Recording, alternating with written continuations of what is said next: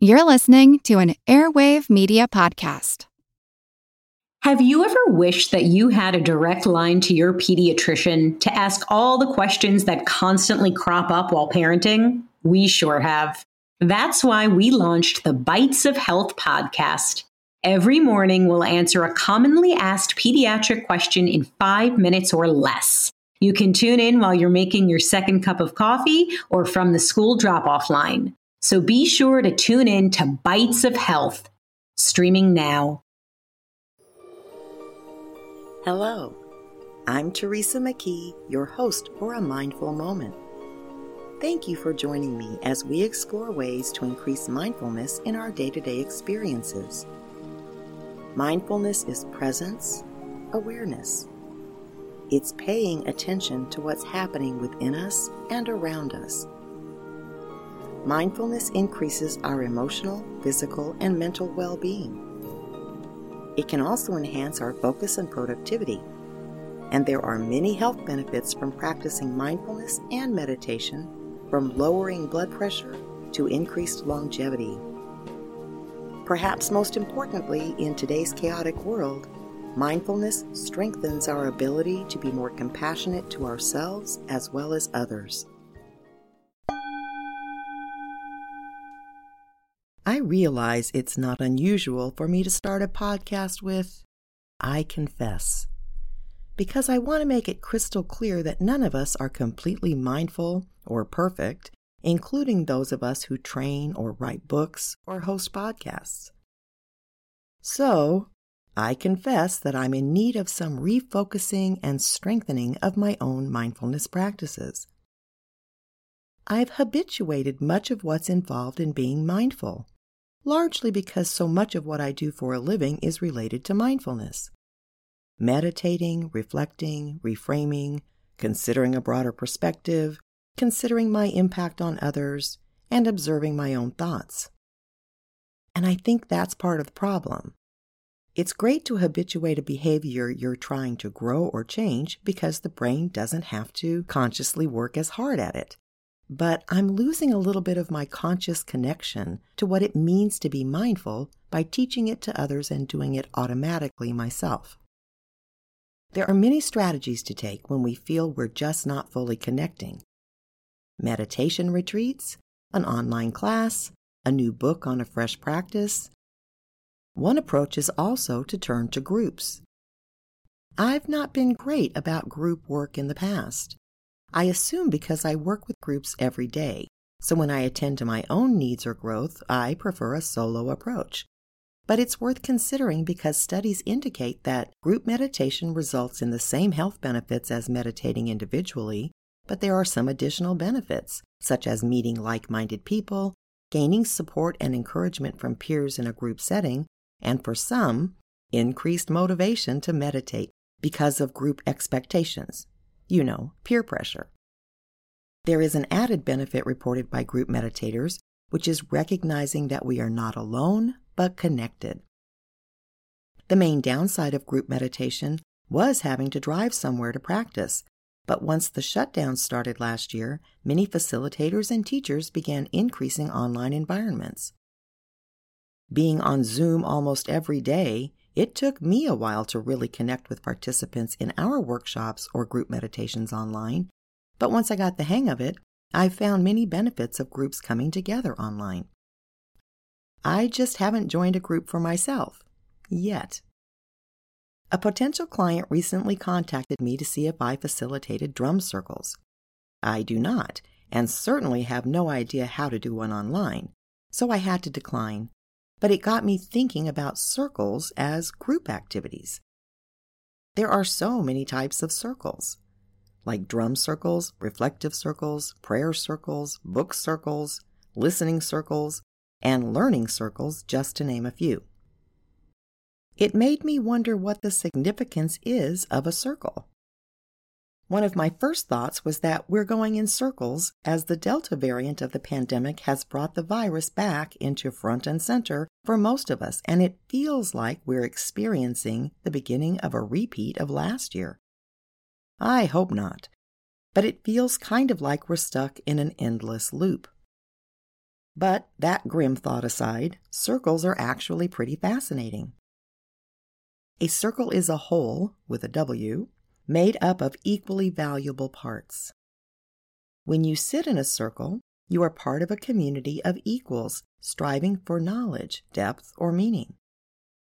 In many times and cultures, the circle has been recognized as a sacred space. Anathea Francine, a workshop leader and ceremonialist, talks about the significance of the form like this. When we sit in a circle, it reminds us that the point of reference is the middle, and the middle is both empty and full of everything. Everyone is equidistant from the middle, so there is no sense of hierarchy.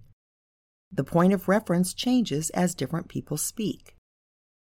It is a different kind of focusing and a different type of awareness about relationship to one another and to the whole when we sit in a circle.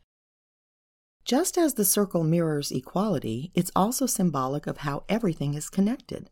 There is no beginning and no end. It reinforces the idea that when we gather to make connections, we strengthen each part as well as the whole community. And the work, like the shape of a circle, is ongoing. We're on a journey, and it is the traveling itself that's important, not the destination. Dialogue circles are common in education, gatherings in which all participants sit in a circle facing each other to facilitate open, direct communication, or in classrooms where children learn and take turns sharing. Dialogue circles provide a safe, supportive space where community members can talk about sensitive topics, work through the differences, and build consensus. Sitting in a circle helps us to fully see each other as equals sharing meaning, creativity, and a common center.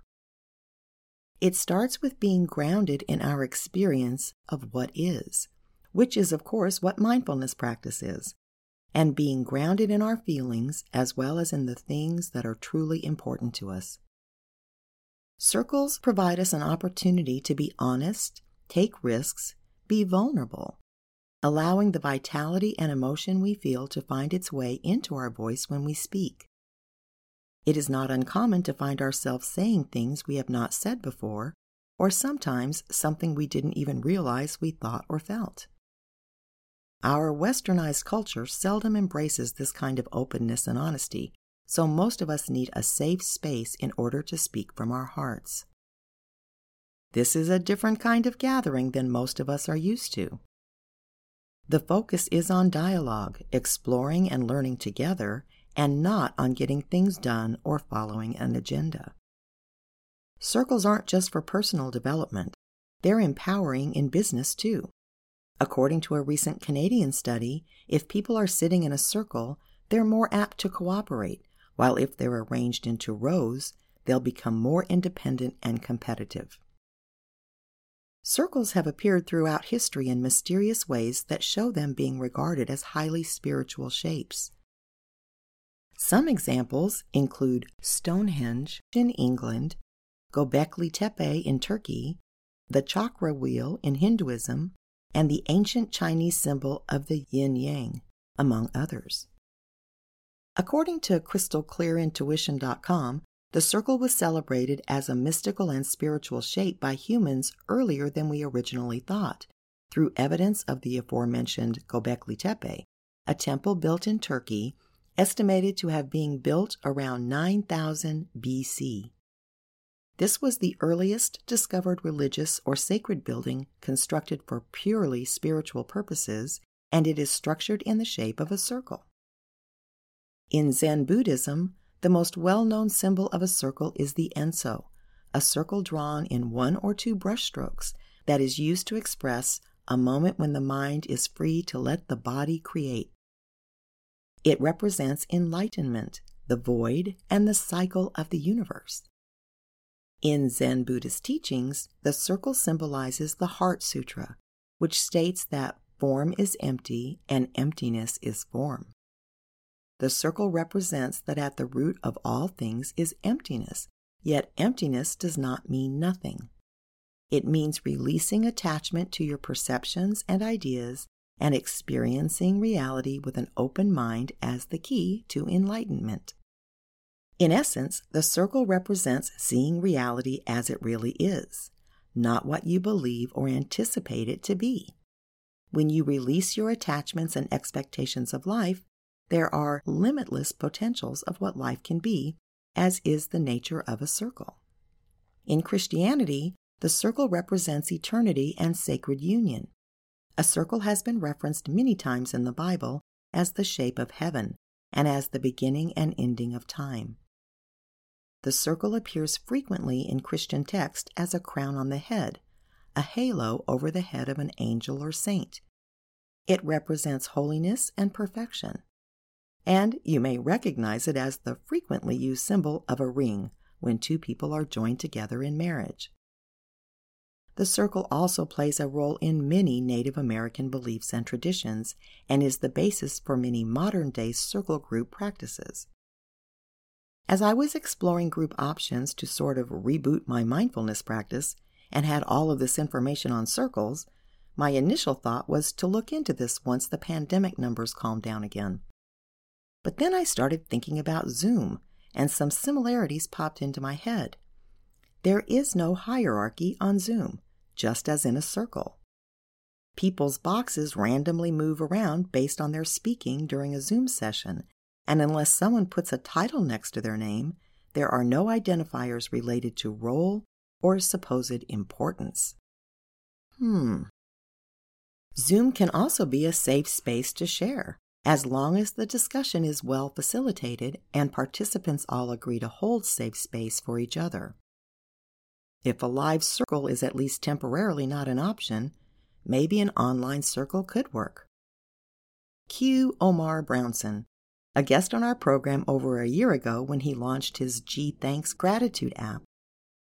A true guru of gratitude, Omar has partnered with Belinda Liu in creating online gratitude circles. Gratitude and mindfulness have much in common, as both require being present to the moment to what is right now. A gratitude practice is in some ways a different perspective on mindfulness.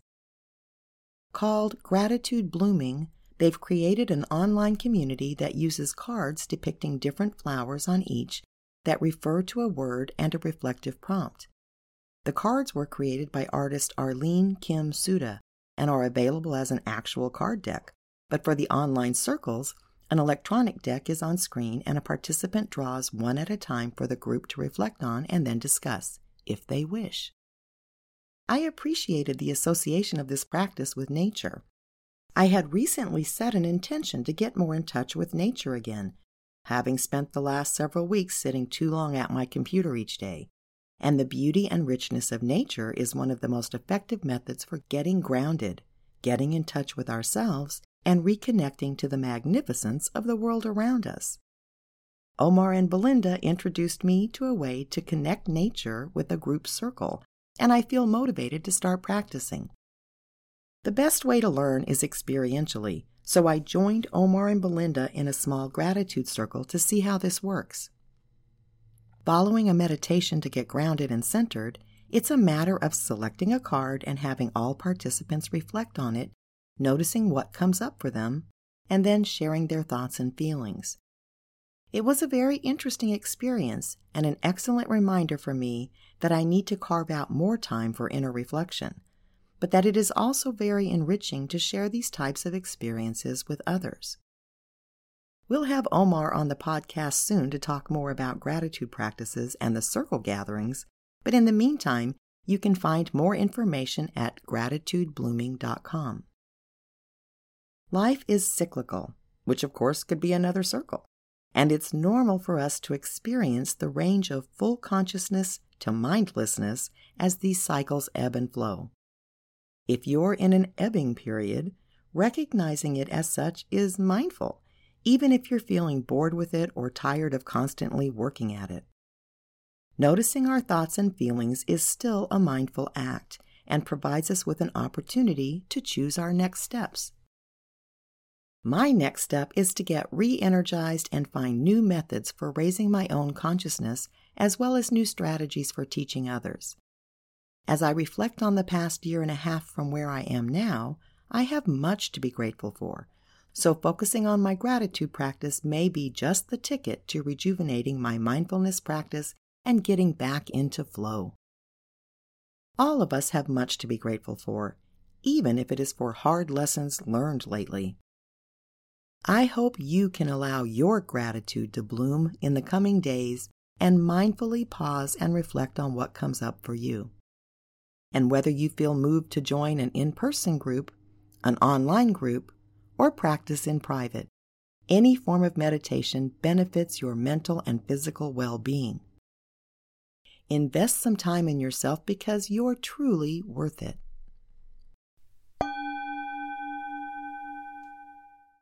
Meditation is the most effective technique to strengthen mindfulness. The key to experiencing the full benefits of this practice is to meditate every day, even if you start with just a few minutes and work your way up to 20 to 30 minutes per session over time. Consistency counts, and the benefits are cumulative. So be kind to yourself and meditate daily. We have guided meditations to help you get started at worktoliveproductions.com. But here are the instructions for a simple sitting meditation to get you started. Sit comfortably with feet flat on the floor and hands on your lap. Close your eyes or soften your gaze and begin noticing your breath. Breathe normally paying focused attention to each in breath and out breath. Notice every detail from where you feel your breath in your body to the pace, depth, and temperature as the air moves in and out. Each time your mind wanders away from the breath, simply return your focus to the breath. It is in this noticing that you're building your mindfulness skills.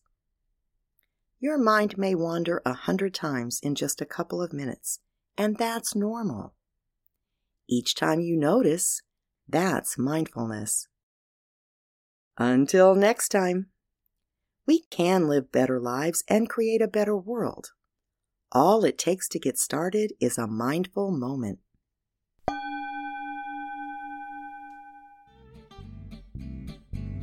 Work to Live's Dynamic Coaching Certification Program is a self paced online course series that strengthens emotional intelligence and mindfulness skills, along with relationship building, communication skills, time management, self motivation, and more.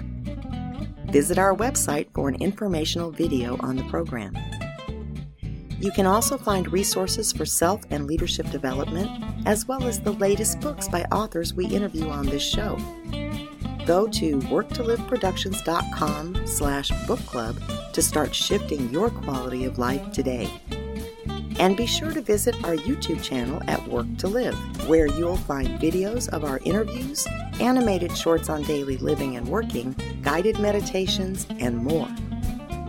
Please subscribe to A Mindful Moment with Teresa McKee wherever you get your favorite podcasts, and rate this podcast so that others can find us.